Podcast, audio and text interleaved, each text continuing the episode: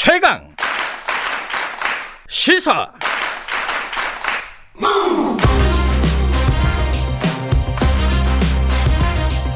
지금 여러분께서는 김경래 기자의 최강 시사를 듣고 계십니다. 네, 선거철이죠. 어제 나경원 전 의원이 국민의힘 전 의원이 서울시장 보건선거에 출마하겠다고 선언을 했습니다.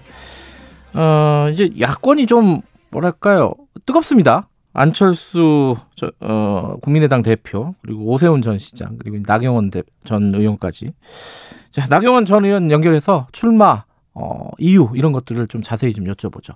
의원님 안녕하세요. 네 안녕하세요. 네, 저희랑 한 2주 전에 인터뷰했나요? 이게 나왔는데 네 그렇습니다. 네 그때 그렇게 얘기하셨어요. 물어보니까 직접 출마를 하거나 다른 사람을 좀 도와주거나 고민 중이다. 아무리 네, 생각해도 그렇습니다. 어, 제가 아, 나경원 전 의원이 직접 하는 게 낫다고 판단하신 모양이죠? 네, 그렇습니다. 출마의 뭐 결정적인 이유 한 가지만 좀 말씀해 주시죠. 뭐 어, 결정적인 이유 네. 이렇게 말씀 하시면 굉장히 답이 어려운데요. 예. 어, 사실은 이번 선거는 여러 네. 가지 의미가 있다고 생각합니다. 네. 서울시장 자리 그것 이상이 있다고 생각을 하고요. 특히 예. 이번 선거에서 는 1년짜리 시장이에요. 음. 1년짜리 시장이 시장이 할 수 있는 것도 해야 될 일을 따져보면요. 네. 지금 사실은 코로나 위기 극복 이건 뭐 가장 첫 번째 것이고요. 또 예. 하나는 이제 부동산 문제일 텐데요. 예. 코로나 위기 극복 보면 정말 좀 어, 야무진 마음으로 해야 될 사람이 필요할 것 같고 음. 또 그런 실천력 어, 또 그러면서 어, 섬세하게 좀 봐야 될 음. 부분이 있어 있을 것 같아서 출마하게 되었고요. 네. 뭐 이번 시장 선거 왜 생겼냐 보면은 역시 그 여성 인권 유린 문제가 있거든요. 네. 그래서 이번엔 또 여성 시장이 출마하는 것이 맞겠다 해서 음. 하는 것이 맞겠다. 여성 음. 시장이 하는 것이 맞겠다. 해서 출마하게 되었습니다. 독하고 섬세하게 어, 그 문장이 굉장히 인상적입니다. 이게 무슨 뜻으로 요 문장을 만드신 거예요? 음, 조금 전에 설명한 것처럼 네. 위기의 시대거든요. 서울은 네. 지금. 네. 그래서 정말 어, 어떻게 보면은 이 독한 의지가 있어야지만 해결할 음. 수 있다고 생각을 합니다. 그래서 음. 서울의 여러 가지 문제를 독하게 해결하겠다. 음. 또그 과정에서는 세심하게 어, 정책을 쓰겠다. 지금 최근에 보면은 뭐 그동안 방역도 뭐 탁상 방역 네. 우리가 일방적 방역 기준에 대해서 많이들 걱정들 하지 않았습니까? 그래서 음. 이걸 좀 세심하게 정책을 만들겠다. 음. 그러니까 방역은 뭐 물론 국가에서 하는 일이지만 네. 그것을 집행하는 과정에서 우리가 좀 세심하게 하자 음. 이런 이야기도 되겠습니다. 그 문재인 정부라든가 여권하고 독하게 싸우겠다 이런 뜻은 안 들어가 있나요? 독하게 해결하겠다는 거고요. 독하게 싸우겠다는 건 이런 게 있을 수 있을 것 네. 같습니다. 네. 어, 부동산 정책을 볼 때 우리가 한쪽은 공급 문제가 있을 것이고 네. 하나는 지금 세금 문제가 굉장히 뜨거워요. 네. 그럼 이제 공시가격 같은 것을 어, 정하고 그다음에 그것으로 인해서 지금 세금 세부담이 늘어나는 것 네. 이런 것 시민들을 위한 일이라면 그런 부분은 음. 이제 그, 그런 것을 감소시키기 위한 부분이라면 독하게 싸우겠습니다. 자, 내용부터 좀 여쭤보고 어 뭐 정치 공학적인 얘기는 뒤에 좀 여쭤보죠. 어제 네. 기자회견을 하신 게 보니까 용산 골목에서 했어요. 그죠? 네. 예. 이게 아마 코로나 그렇습니다. 때문에 힘든 네. 뭐 자영업자 이런 분들을 염두에 두고 하신 거겠죠? 아 정말 마음이 아프더라고요. 네. 그 저도 잘 몰랐는데 그 골목이 이태원에서 가장 뭐 어, 소위 장사가 잘 되는 아, 그런 골목이었다고 합니다. 예, 예. 네, 네, 핫플레이스였답니다. 예. 네. 어, 한 집은 폐업, 한 집은 휴업, 한 집은 폐업. 그 골목이 전부 그렇게 돼 있는 거예요. 제가 음. 걸어가는 70m가. 그리고 예. 마지막에 보면 장사하고 싶다 이렇게 써 있습니다. 네. 그래서 어, 정말 이 코로나 위기로, 어, 코로나19로 가장 직격탄을 맞은 분들이 소상공인일 것이고요. 네. 뭐, 소상공인들이 이렇게 몰락하면서 뭐, 작년에 일자리가 완전히 씨가 마르지 않았습니까? 일자리 네. 빙하기 이런 표현이 있던데요. 네. 그래서 정말 힘든 분들에게 어, 희망을 드리겠다 이런 강한 의지를 표현하기 위해서 어, 그곳에서 출마했고요. 예. 그것이 아마 지금 시장이 해야 될 음. 어, 가장 중요한 일이 아닌가 하는 생각에 그 자리 그 자리에 예. 출마하게 됐습니다. 이런 피해 입은 분들에 대한 구제, 어, 어떤 어, 소득 보전 이런 부분들은 사실은 지자체하고 중앙 정부하고 같이 해야 되는 부분들이잖아요. 근데 네, 서울시에서는 어떤 걸 할 수 있는 겁니까?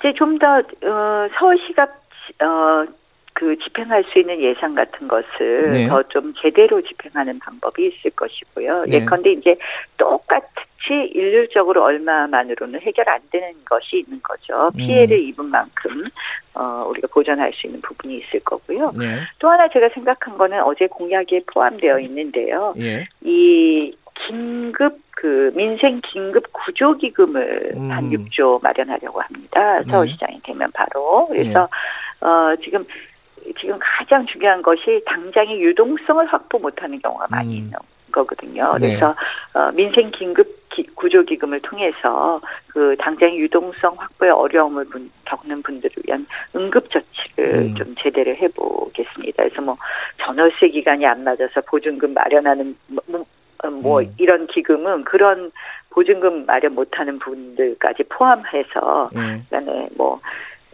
여러 가지 심폐소생술 격적, 음. 심폐소생술 격적인 예. 그런 저 융자 자금으로 어, 쓸수 있을 것 같습니다. 그 지금 여당에서요, 그 관련해 가지고 어, 이 네. 피해를 제도적으로 법적으로 보상할 수 있는 어, 이런 법제화를 그렇죠. 하자 이런 얘기 나오는데 이건 어떻게 그럼 찬성하시는 입장인가요? 그 법제화를 지금 당장 할 것인지는 조금 더 긴밀하게 봐야 될 것이고요. 네. 그러니까 피해를 보전하는데 실질적 피해 보전의 방향으로 가야 된다 이런 큰 틀에 대해서는 동의를 합니다. 음. 예. 이익 공유제는 어떻게 생각하세요? 다 연장선인데.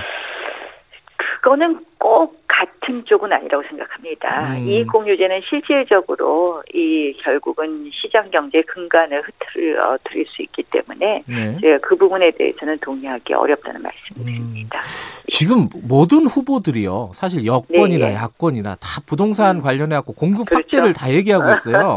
네. 나경원 후보께서 얘기하는 부동산 정책이 다른 사람들하고 다른 차별점이 어떤 겁니까? 뭐 지금 부동산 문제는 전부 얘기하시죠. 그렇죠. 공급 확대를 네. 다 말씀하시고 그 내용을 보면 실질적으로 어, 들어갔을 때 큰 차이들이 없, 없는 것 같아요. 물론 네. 이제 여권은 조금 다른 입장에서 좀 어, 어, 그 네. 다른 입장으로 시작을 하는 것 같은데요. 네. 결국은 얼마나 빠르게 예. 어 이 각종 규제를 걷어내느냐 음. 그리고 그, 그를 통해서 얼마나 빠르게 어, 민간 부분이 활동하게 하느냐 이런 활성화하게 하느냐 이런 음. 생각이고요. 네. 어제 당에서도 그 부동산 정책을 발표를 했습니다. 김종인 네. 위원장께서 예. 예. 뭐 적극적으로 공감하고요. 네. 거기에 나온 내용은 어, 뭐, 안 그래도 다 제가 세, 음. 어, 생각했던 내용들이 다 이렇게 말씀드릴 수 있겠습니다. 알겠습니다. 뭐, 구체적인 공약이나 이런 부분들은 앞으로도 어, 계속 얘기할 수 있는 기회가 있을 것 같고, 다른 거 좀 여쭤볼게요. 지금 안철수 국민의당 대표와의 관계가 가장 좀 여권, 야권에서는 뜨거운 화두잖아요. 이거 어떻게 해야 된다고 생각하십니까? 지금 안철수 대표가, 어, 뭐, 단일화, 네. 뭐, 어, 단일화 말씀해 주셔서 감사하고요. 예. 저는 단일화는 꼭 해야 된다고 생각을 합니다. 근데 네. 이제 이 단일화의 방법은 네. 저는 일단은 지금 이제 해야 될 선거가 많더라고요. 음. 경선 해야 되고요. 그 다음에 네. 이제 본선 가, 어, 경선 전 네. 후에 야권 단일화 또 경선이 있을 것이고요. 그 다음에 이제 본선이 있을 건데요. 그래서 이거는 그 후보로 나선 사람이 마치 제가 이미 어, 우리 당 후보가 된 것처럼 이야기하는 것은 적절치는 않다고 생각을 합니다. 음. 그러나 제 입장에서는 네. 뭐 어떠한 룰이라도 상관없다 음. 이런 어, 입장입니다. 예. 단일화를 적극적으로 추진은 하시겠다는 뜻인가요? 지금 말씀하신 거는? 뭐 어, 지금은 이제 제가 우리 당의 음. 후보의 한 명이기 때문에 네. 제가 뭐 나서서 뭘 하겠다 이렇게 말씀드리는 거는 적절치 않다는 말씀을 드리고요. 예. 어, 아까 말씀한 거 그대로입니다. 음, 예. 그러면은 어 지금 그 오세훈 서울시장 아, 오세훈 후보 같은 당의 후보가 안철수 대표랑 엮어 가지고 지금 출마 선언을 했잖아요. 이건 어떻게 보세요? 뭐 조금 뭐 충정은 이해하겠습니다만 조금 네. 이제 어, 아쉬운 점이 있죠. 음, 예, 예. 아쉽다. 네. 그 안철수 대표가 왜냐하면 이제 예. 조금 앞뒤가 바뀐 것 같잖아요. 예, 음. 예. 안철수 대표가 나온다고 하면 계속 만약에 그래가지고 단일화가 어렵다고 해도 그렇죠. 처음부터 끝까지 안철수 대표 말씀 그만하시고요. 아니 저한테 물어보셔야지. 잠깐 여쭤보는데 이거는요 저는 예. 이렇게 생각해요. 예. 단일화를 자꾸 얘기하는 건 너무 정치공학적이라고 생각해요. 알겠습니다. 예. 이거는 뭐냐 우리가 열심히 지금 경쟁해야 돼요. 음. 우리가 어떤 시정을 하겠다. 네. 왜 이번에 제가 해야 되느냐. 네. 이런 거에 대해서 말씀드리고 국민들께서 평가해 주시는 거예요. 예. 국민들께서 그 다음에 이제 단일화에 대한 생각은 다 있으시거든요. 네. 그래서 마지막에 국민들께서 하시는 거지. 네. 이걸 뭐 우리가 지금부터 뭐 만나서 뭐, 어, 당신이 해라, 내가 해라 하는 음. 게 아니라 일단은, 어, 뭐, 당당하게 경쟁하고 네. 그 다음에 국민들께 평가받고 네. 그 다음에 이제 마지막 순간에 어떻게 룰을 정해서 하느냐 그건 음. 이제 마지막 단계고라고 네. 생각합니다. 예. 예. 그리고 예. 뭐 사실은 이번에 서울시장은 아까 말씀드린 것처럼 여성 문제로 했기 때문에 여성 시장이 하는 게 맞다는 생각도 하고요. 네. 시장이라는 게 이제 두 가지 의미가 있는 것 같아요. 서울시장은 음. 한 가지는 그냥 일반 지자체보다는 어, 훨씬 더이 시장이란 자리는 서울시장이란 자리는 더 큰 자리라고 생각을 합니다. 그만큼 네.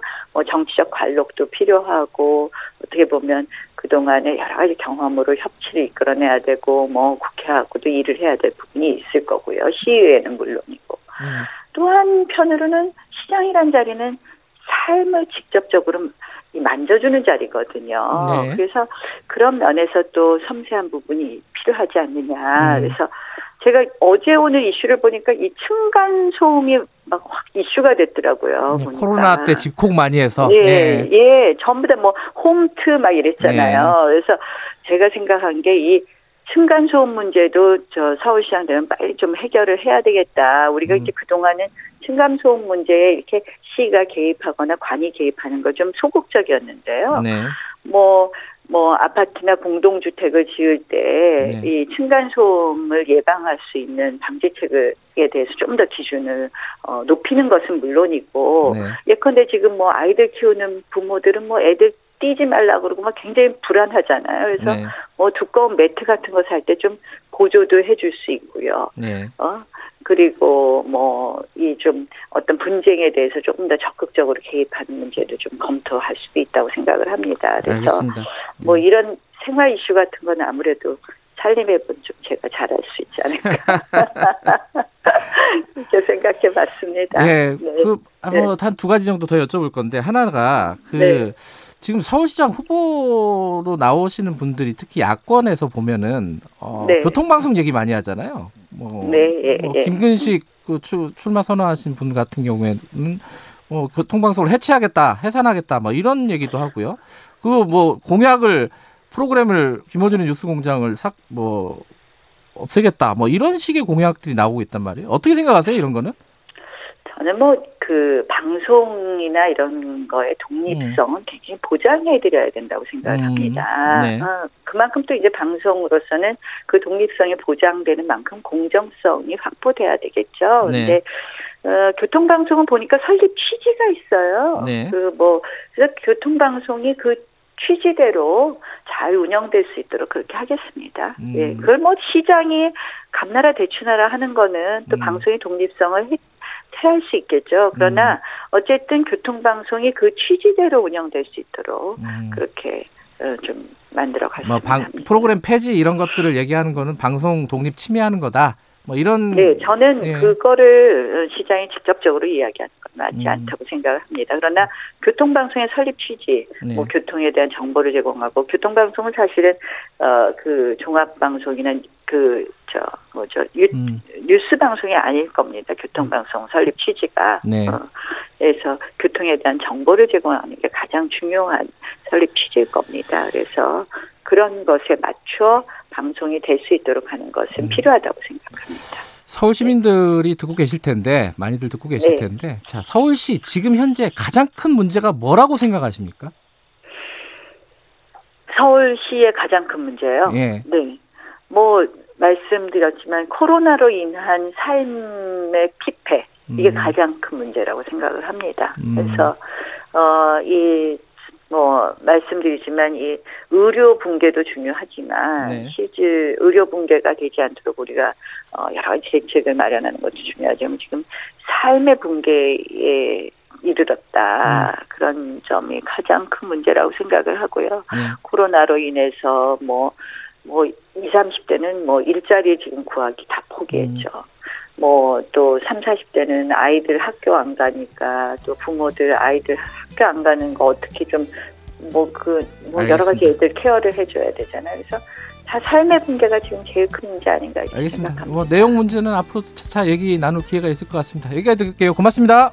네, 고맙습니다. 나경원 국민의힘 전 의원이었습니다. 1분 여기까지고요. 잠시 8시 2부로 돌아옵니다.